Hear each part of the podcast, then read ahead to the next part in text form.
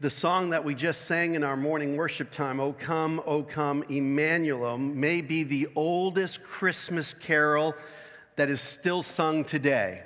Did you know that? The oldest. The author is unknown, but it is believed that it had been a priest or a monk um, who wrote that song in the year, now catch this, 800 AD. That's a long time ago, okay? 800 AD. He obviously had a rich knowledge of both the Old and New Testament because this, the carol is rich with, um, with, with helping us understand what Christmas is really all about. Originally, the carol contained, now catch this, seven different verses. I don't think any of us ever sing all seven verses of, uh, of, the, of the, that carol, maybe four sometimes but they represent seven different biblical views of the Messiah. They would sing one, verse per, per, one verse per day, and it was sung or chanted during the last seven days before Christmas. We have this carol today because it was translated into English from the original Latin in the year 1818. The year 1818. And I got to show you this guy's picture. Here's the guy who wrote it John Mason Neale. He translated, he was an Englishman who translated it into, um, into the English language after he read it in Latin and discovered the amazing message that was found there. The tune, O Come, O Come, Emmanuel, comes from a 15th century processional originated in Portugal. And um, it was originally published in English in 1850. And so it's a very, very, very old song. But the song really says it all because that whole idea of, O come, O come, Emmanuel, has been the cry of the heart of the people of God all the way back to 800 years before Jesus actually came. We've been crying out to God, O come, O come, O come, O come, O come. And even today, even though we are living in between the first coming of Christ and the second coming of Christ, we still have part of us that yearn out, that cry out for God to come. Sometimes those are particular situations we find ourselves in, in particular times in our life where we cry out to God and we say, God, you got to show up or things are going to be a mess here. You got to do something, God, because we need you. And there are other times I find ourselves when there are devastating events. You know, I'm thinking back of, of things that are in our lifetime, like 9 11 or a war or, or some mass shooting or a pandemic or something where we would cry out, Oh God, please come. You can just come back right now. It's okay. I'm ready to go home. Jesus, just bring me, just come and just take me out of this world because I am tired of it. And so that, that yearning that we have of, oh come, oh come, Emmanuel, is still the yearning of your heart and of my heart. And my prayer this year is that as we go through the Advent season, that this theme of, of let us adore him and focus upon different Christmas songs will help us to, to, to once again capture the heart of the spiritual journey of a believer in Jesus Christ. That we will constantly cry out, Oh, come, oh, come. My prayer this week, the very first week of Emmanuel, the very first week of, of Advent, I mean, that you will sing that song in your heart. Oh, come, oh, come, Emmanuel. Oh, come, oh, come, oh, Emmanuel. And as you sing out that, you will be drawn into the idea that God is with us. He's with us. He's right here, right now. Amen. And so this morning, we're going to go back in time a little bit. I mean, we could look at the Christmas story and we could look at Matthew, we could look at Mark, we could look at John, we could look at some of the Gospels, but we're going to go back in time um, almost 800 years before Christ to look at the time when, when the very first prophetic word was about the coming of Jesus.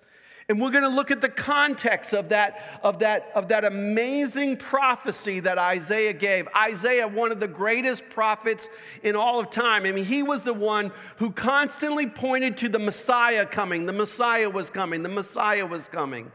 And we find in Isaiah chapter 7 today the very first time that we have an idea of the coming of Jesus, the coming of the Messiah. So let's read together today Isaiah chapter 7, verses 1 through 14. And out of respect to God's word, would you mind standing with me as we read God's word together? Isaiah chapter 7, starting at verse number 1. Here's what the scripture says Isaiah chapter 7. It's in, on page 525 in my Bible. I don't know which one it's in yours, but I'm reading from the New International Version this morning. And it starts in verse number one. It says this When Ahaz, son of Jotham, son of Uzziah, was king of Judah, King Rezin of Aram, and Pekah, son of Remaliah, king of Israel, marched up to fight against Jerusalem, but they could not overpower it. Now the house of David was told, Aram has uh, allied himself with Ephraim. So the hearts of Ahaz and his people were shaken as the trees of the forest are shaken by the wind. Then the Lord said to Isaiah, Go out, you and your son, to meet Ahaz at the end of the aqueduct of the upper pool on the road to Washerman's field. Say to him, Be careful, keep calm, and don't be afraid. Do not lose heart because of these two smoldering stubs of firewood because of the fierce anger of Rezin and Aram of the son of Remaliah. Aram and, and Ephraim and Remaliah's son have plotted your ruin, saying, Let us invade Judah, let us tear it apart and divide it among ourselves, and make the son of Tabeel king over it. Yet, this is what the sovereign Lord says. It will not take place. It will not happen. For the head of Aram is Damascus, and the head of Damascus is only Rezin. Within 65 years, Ephraim will be too shattered to be a people. The head of Ephraim is Samaria, and the head of Samaria is only Remaliah's son. If you do not stand firm in your faith, you will not stand at all. Again, the Lord spoke to Ahaz. Ask the Lord your God for a sign, whether in the deepest depths in the, or in the highest heights. But Ahaz said, I will not ask, I will not put the Lord to the test. And then Isaiah said, Hear now, you house of David, it is, it is not enough to try the patience of men. Will you try the patience of God also? Therefore, the Lord himself will give you a sign. The virgin will be with child and will give birth to a son, and he will be called Emmanuel. Thank you, Lord, for your word today. Lord, I pray that you'll speak to us today. In Jesus' name, amen, amen. You may be seated. Isaiah is considered to be one of the greatest men of God in the ancient world. He was inspired by the Holy Spirit to, uh, to, to, to be the, the prophet of God during that time. And when Jesus was on this planet, he actually used Isaiah's words to quote about his coming of the Lord of, of in, in, the, in, in, the, in the early days of his ministry. He was a contemporary of Amos and Hosea and Micah, each radically devoted to the Lord, um, the Lord of Israel and his purposes in this world. But this man was so amazing that he was able to speak to kings, he was able to speak to leaders. He was like the Billy Graham of his day. He had the, vo- he had the ear of all of the political influences of the day and time. He was a man who was dedicated to the mission and purpose of God. And Isaiah is called by God to speak at different times in different places. And it's one of the best books in the Bible to talk about the prophecies of Jesus Christ. You will find right here in chapter 7, we find this key verse. It says, it says, Therefore the Lord himself will give you a sign. The, son, the virgin will be with child and will give birth to a son and will call him Emmanuel.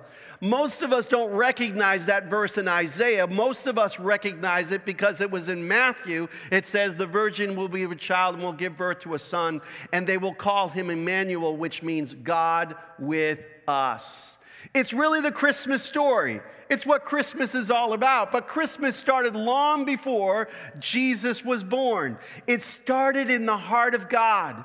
It was actually a prophetic word of Isaiah that was given to a sign to a particular leader in Judah at that time named Ahaz. And he gives that sign because he wants them to know that God is still in control.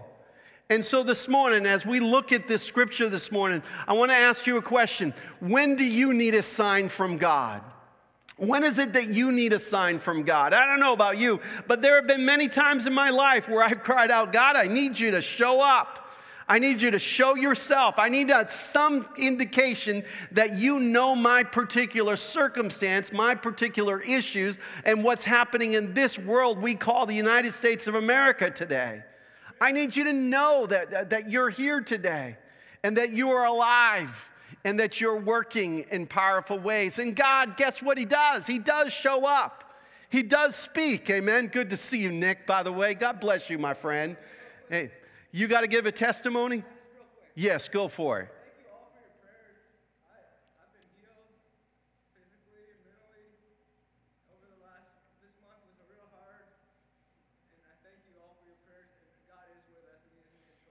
Amen. God bless you, Nick. We love you. Amen. And we have been praying for you, and God has answered prayer. So we give him praise. Amen. Praise the Lord. Amen. Amen. So, so when do you need them to show up? And let's look at this Isaiah chapter 7 for a moment because I think, it, I think in the first reading of this, you may not catch some things that I think are really important. First of all, when you need God to show up, He usually shows up when life is scary and uncertain when life is scary and uncertain, kind of what Nick, what you went through this the last few weeks, you know, scary and uncertain times. And all of us at times in our life go through times where life seems to be a little uncertain, and sometimes it can even be a little scary. You know, when the doctor says, Hey, I've got a diagnosis for you, or when you get that pink slip and you lose your job, or when the economy crashes and you see your 401k go from a really good piece of nest egg for your future down to something you go, Oh no, what am I gonna do? You know? We've all experienced those kinds of things. Some of us just don't know what to do. So when life is scary, and this is where Jeremiah, I mean, Isaiah sets up for us this situation that we find the nation of Judah in. It says, When Ahaz, son of Jotham, the son of Uzziah, the king of Judah, now catch that, Ahaz is the king. He's about 20 years old, he's a young man. He is the son of Jotham and the son of Uzziah. So this is his dad, and this is his grandfather, Uzziah, and he was the king of Judah. This is the time when Israel was divided between two kingdoms. You had the northern kingdom called Israel and the southern kingdom called Judah.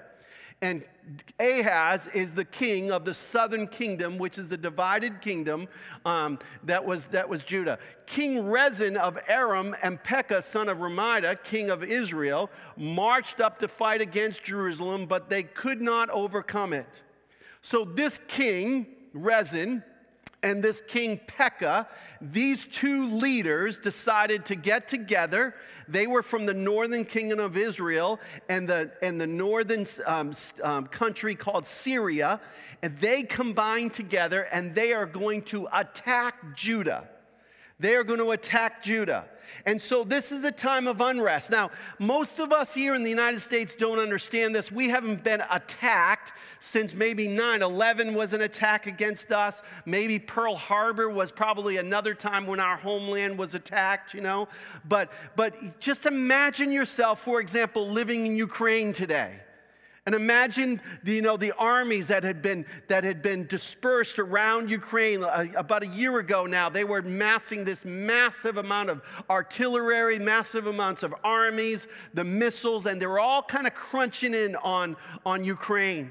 And imagine the fear that was going on and the uncertainty that was happening. That's exactly what is happening here to the nation of Judah, and Ahaz is the leader. It was a scary and uncertain time. You'll notice, and it's that Ahaz, by the way, this leader, was a fickle man. Who is Ahaz? Ahaz, most scholars would call him a guy that um, was a good leader, but he was a good leader leading his nation in the wrong direction. Okay? Now, catch that. He was a good leader leading his nation in the wrong direction. There have been many leaders down through history that have been good leaders, but didn't necessarily lead the right way. You can lead the wrong way. And Ahaz was one of those leaders that was leading the wrong way, even though he had a heritage of godly father and godly grandfathers that followed the ways of the Lord.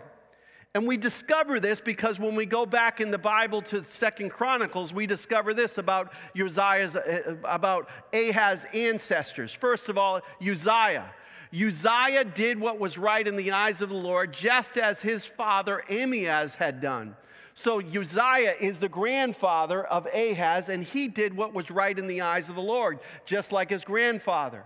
And then Uzziah has a son who then becomes the king. And here's what it says about him Jotham did what was right in the eyes of the Lord, just as his father Uzziah had done. So you can see there is a there is a there is a godly heritage that there that the nation of Judah has leaders that are leading in the right direction. But then notice what the chronicler says about Ahaz, who is now the current leader of Judah. It says this Ahaz was 20 years old when he became king, and he reigned in Jerusalem for 16 years. And notice what it says unlike Jotham, Uzziah, and David, he did not do what was right in the eyes of the Lord. In other words, he was a good leader leading in the wrong direction. I don't know what happened to him because he was probably taught the right things as a child. He had watched his dad lead the right way. He had watched his father be a godly man who was trying to serve the Lord. But when he became king and he was 20 years old, he no longer followed in the steps of his father or his grandfather or his great great grandfather. He was now following in his own ways. Could I just tell you, every generation has to make its own choice. Every generation has to make its own choice. I can't choose for my kids, and I can't choose for my grandkids, and I can't choose for their kids. All I can do is be faithful to the Lord and do my very best to be an example and to pass on the faith to the next generation. But the next generation has to pick up the mantle or the, the baton themselves and carry it on to the future. And so I don't know where you are today. I don't know where your kids are. I don't know where your grandkids are. But here's the thing you've got to do you've got to stay faithful to the Lord and keep following God even when they do not choose to follow the Lord. Because ultimately we know that it doesn't turn out well when you don't follow God. Just watch this story right here, okay? But this is exactly where Ahaz. Was a fickle man. And you'll see a little bit later in this message, Ahaz was kind of a guy who wanted to be religious, but he didn't want to be a follower of God's. He wanted enough religion to satisfy his conscience without really living out a totally surrendered life and trusting the Lord when it got tough. He wanted to do it his own way. And so he was a fickle man. And then it says in verse 2, it says this Now the house of David was told, Aram has allied itself with Ephraim. So remember those two northern nations? I'm going to show you a map in a second. They allied together. So the hearts of Ahaz and his people were shaken as the trees of the forest are shaken by the wind in the middle of their uncertainty, in the middle of their fear, in the middle of this vast army that was gathering in the north that was going to come down and destroy them, they began to frighten. They began to shake in their boots. And they began to say, Lord, what am I going to do? Some were crying out to God, and some were trying to devise a scheme to try to overcome this army that was coming their way. You'll notice in this map here, I just want you, this was a map of this day and time. And you'll notice here that, that Israel, you'll see the, the, the words in bold there, is in the pink. And then you see up here is Damascus. This pink area is what is called Syria. And this green area down here is what is called Judah. And then you've got this nation all the way up here called Assyria. This is the superpower of the day, by the way. This is like, this would be like Russia today or China in our world. This was the, this was the big dog in town, okay? And what happened was Israel, and I'll show you a, a, different map there, Israel and Damascus, these two nations together, they were aligned together and they said, you know what? We need Judah to be on our team because we know that Assyria is coming from the north and they're eventually, they've got imperial aspirations. They want to expand their territory, they want to take over other countries. They want to expand their, their influence. They had had a new leader in town. And so they devised this plan. These two leaders devised a plan and say, We've got to get Judah on our team. We need Ahaz to join us. But Ahaz didn't want to join them. Ahaz didn't, he was afraid that they were going to come down and take over him and he wasn't going to be in power anymore. So, what Ahaz does is he decides, I'm going to actually try to circumvent these two, and I'm actually going to try to get a, I'm going to actually try to get a treaty with Assyria. I'm going to actually make a treaty with Assyria so that when they come down here and invade here, that I will be on their team and I will circumvent this massive army that's coming at us. Sometimes we trust in ourselves more than we trust in God. So that's the situation that, that Judah, this small little country down here, the southern kingdom of the divided kingdom of Israel, found itself in. Ahaz being fickle, not following the Lord, not following the steps of his father David or his father Uzziah or his father Jotham, not following godly example. He doesn't listen to the voices of reason that says, trust the Lord, don't trust other armies, don't trust other nations. This is not God's nation. This is not the way. He decides to go in a different direction. What do you need when you see a sign from God? Catch this. Look for an answer from God, not from some other, another, other source. Notice what happens in this story. Then the Lord said to Isaiah, okay, I want you to go out, you and your son, Shear Rashub, to meet Ahaz at the end of the aqueduct at the upper pool on the road to Washerman's field. It'd be like, it'd be like God saying, you know, hey, I want you to go out on the edge of Bakersfield to the place where there's some water, and there isn't much water here okay? There wasn't much water in Israel, okay? But there was an aqueduct. It was like a, it was like a, a place that brought water into the city. He says, he says, Isaiah, I want you to go out there because Ahaz is out there and he's trying to determine how he's going to defend the city of Jerusalem because that is the most vulnerable place that the army could take over. I want you to meet him out there. And when you go out there, I want you to bring your baby with you. That's his baby right here. I want you to bring your son. He was a, he was a small toddler at the time. I want you to bring him with you. I want you to go out there and I want you to meet Ahaz at the end of that. And I want you to say this to him. Notice what Isaiah says to Ahaz. He say to him, Be careful, keep calm, don't be afraid. Massive army coming our way. Okay? The two northern nations are combined together. They're double the size of his army. He says, Keep calm. Don't worry. Don't be afraid. Do not lose heart because, and notice how Isaiah describes these two northern nations, Israel and Syria. He says, because these two smoldering stubs of firewood Not this raging forest fire, but these two smoldering stubs of firewood. In other words, they aren't your problem, Ahaz. You got no issue here. You're focusing on the wrong thing.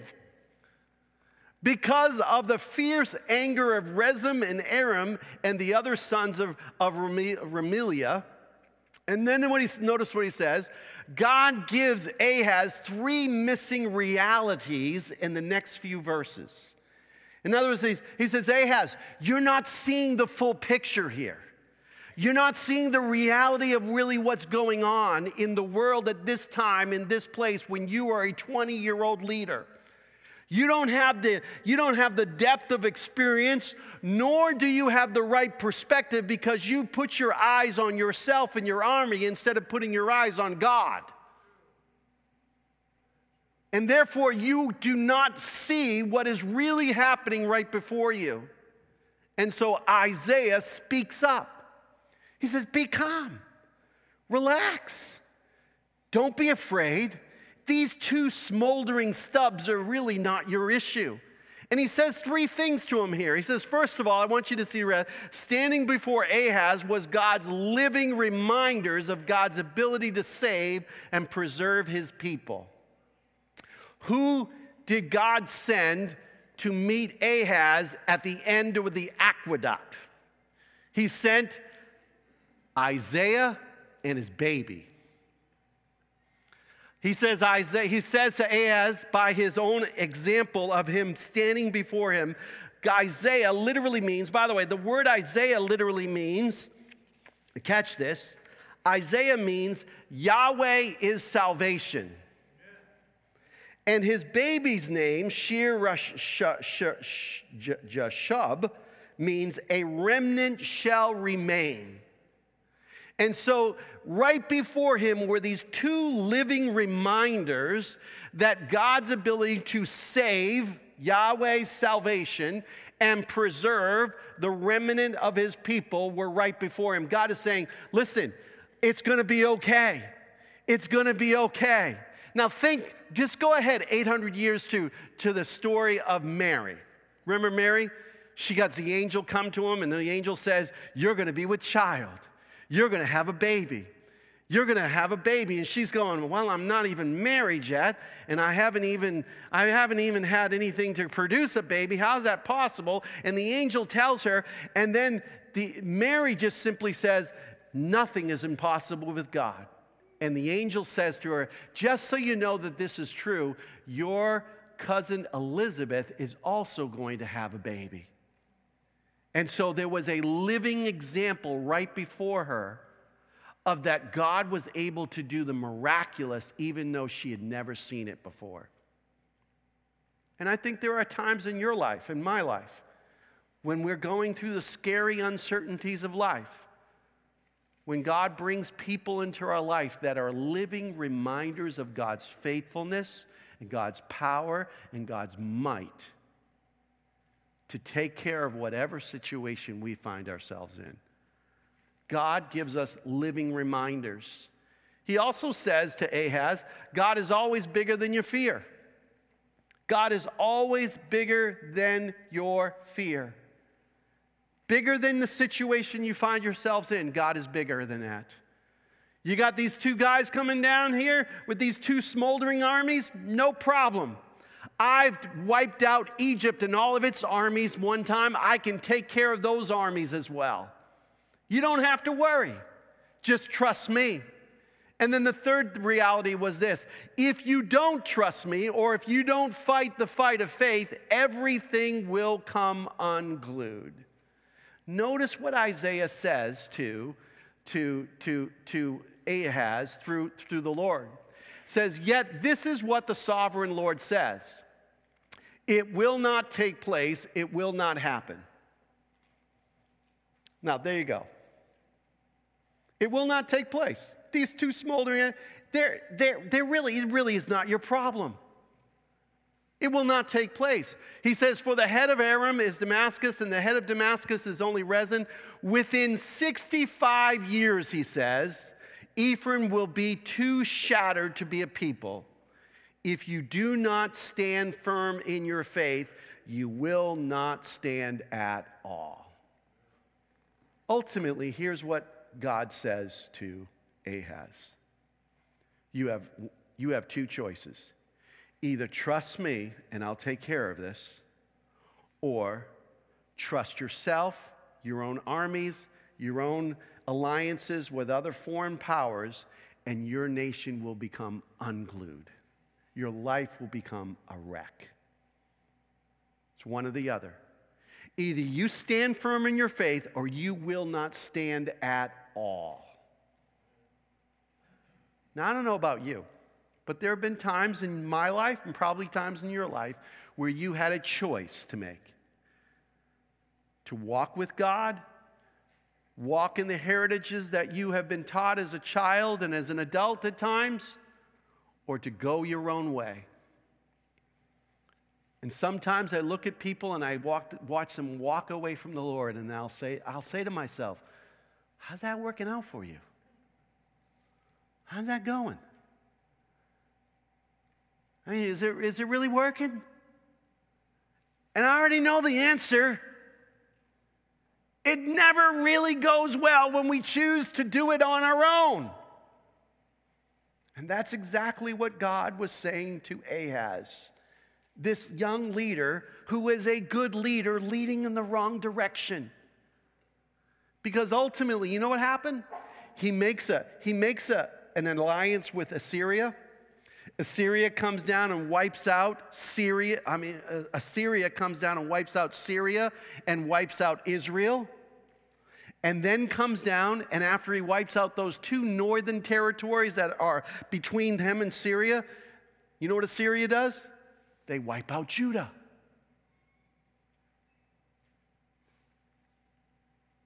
And the kingdom is destroyed. And it's not until thousands of years later that Israel becomes a nation all over again. Because Assyria comes, and then Persia comes, and then Babylon comes, or Babylon comes and Persia, I can't remember which one was first. And then ultimately Rome takes over. And during the time of Jesus, Who's in charge of the promised land?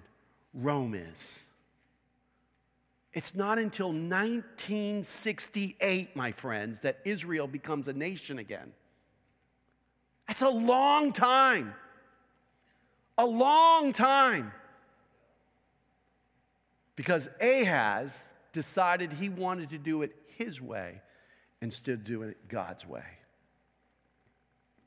When you are in uncertain times and difficult times, and all of us will have various ranges of uncertainties and difficulties and scary times in life. The question is when you go through those times, where will you look for your answer? Will you look back at the Lord or will you try to discover some other mechanism or way that seems better than God's way? God says, Trust me. Trust me. Hang on. Don't give up.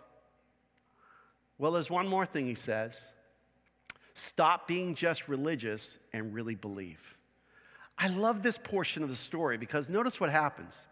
Again, the Lord spoke to Ahaz. Remember, he's already spoken to him already once. He says, Ask the Lord, now catch this. I want you to catch this. I put it in yellow here. The Lord your God.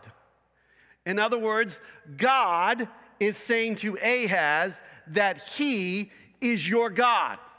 Even though he is fickle, and even though he is not going in the right direction, and even though he had still not decided to turn totally away from God at this point, God has given him one more chance. He says, I ask the Lord your God for a sign, whether in the deepest depths or in the highest heights. In other words, God says, Listen, ask me for the answer. Ask me for a sign. Ask me for some indication that I am able to handle this pickle you find yourself in. And what does Ahaz do with the invitation from God to ask him? By the way, if you know anything about your biblical history, God asked, God, God said to Solomon one time, Ask me anything you want, I'll give it to you. And what did Solomon ask for? Wisdom. And what did he become? The wisest man on the planet. God wants you he gives you and I an invitation to seek Him, to ask Him, to, to speak to Him, to be in a relationship with Him. And at times, we don't even know what to ask, but if we will ask through the inspiration of the Holy Spirit and let God lead us, He will take us through the darkest times of our life. He is able.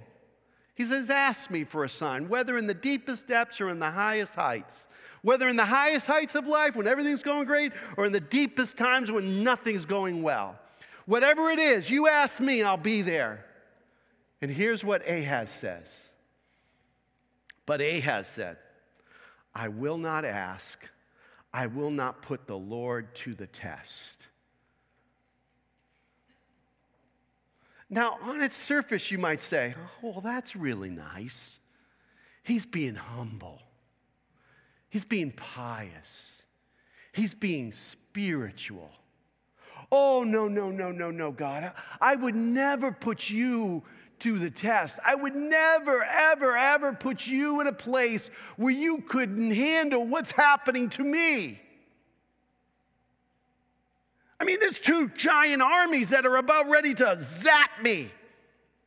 Oh God, I'll, I would never put you in that place. I want your name to always be lifted up. I want you to never be put in a place where you could possibly be, be defeated. You know what he was really doing? He's really saying, God, I don't trust you. I don't believe you. I don't think you can handle this. Or, he had amnesia about his past and his upbringing, about the history of the nation of Israel and the people of God, and forgot about how many times God had miraculously and powerfully took care of a people that he said would be his people.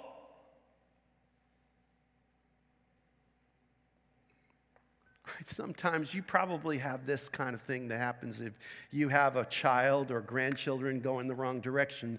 You'll say, But we didn't teach you that way. We didn't model it for you that way. What, what happened? How did you, uh, where are you getting this from? And sometimes they'll give you a little bit of religios, religi, religiosity or re, religion. Little tidbits to say, oh, yeah, they, they, they, they still believe. And then you go, well, maybe they don't believe. It's exactly where Ahaz was.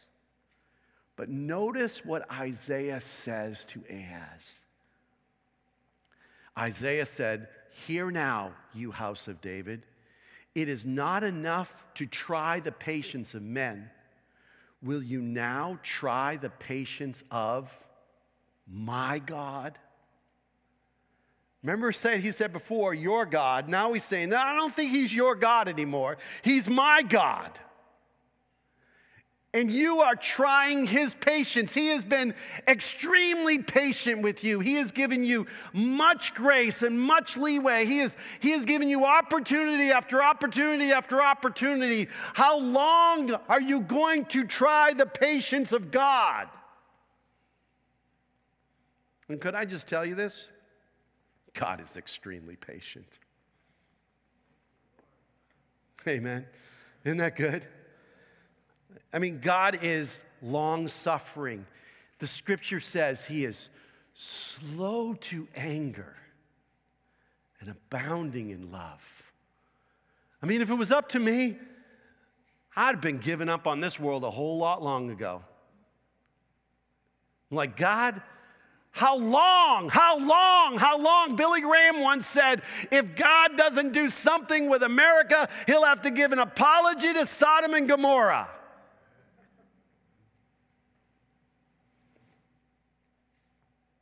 God is patient. He is patient. But I want to tell you something His patience is not unending. And there will come a day when the trumpet will blow, where the sound from heaven will come, and Jesus will come back again, and it will be over. I don't know when that day is.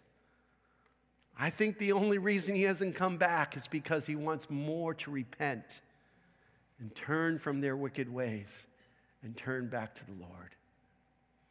We're living in the advent of the second coming of Christ. We're living and anticipating for another sign. And the scripture says in Matthew, there are lots of signs with rumors of wars. There's lots of signs of disobedience and wickedness. There's lots of signs around us that the day is sooner today than it was yesterday. I don't know when it's coming, but Jesus is coming again. And when he comes, his patience will be over. Come, Lord Jesus, come. Isn't that what we say? Isn't that the cry of our hearts? Oh, come, oh, come, Emmanuel. Come. I'm good right now. Would you come right now, Lord? Because I might not be good tomorrow, but I'm ready right now. Well, there's one more thing I want you to see the greatest sign ever given because it's in this context where Ahaz will not ask for a sign.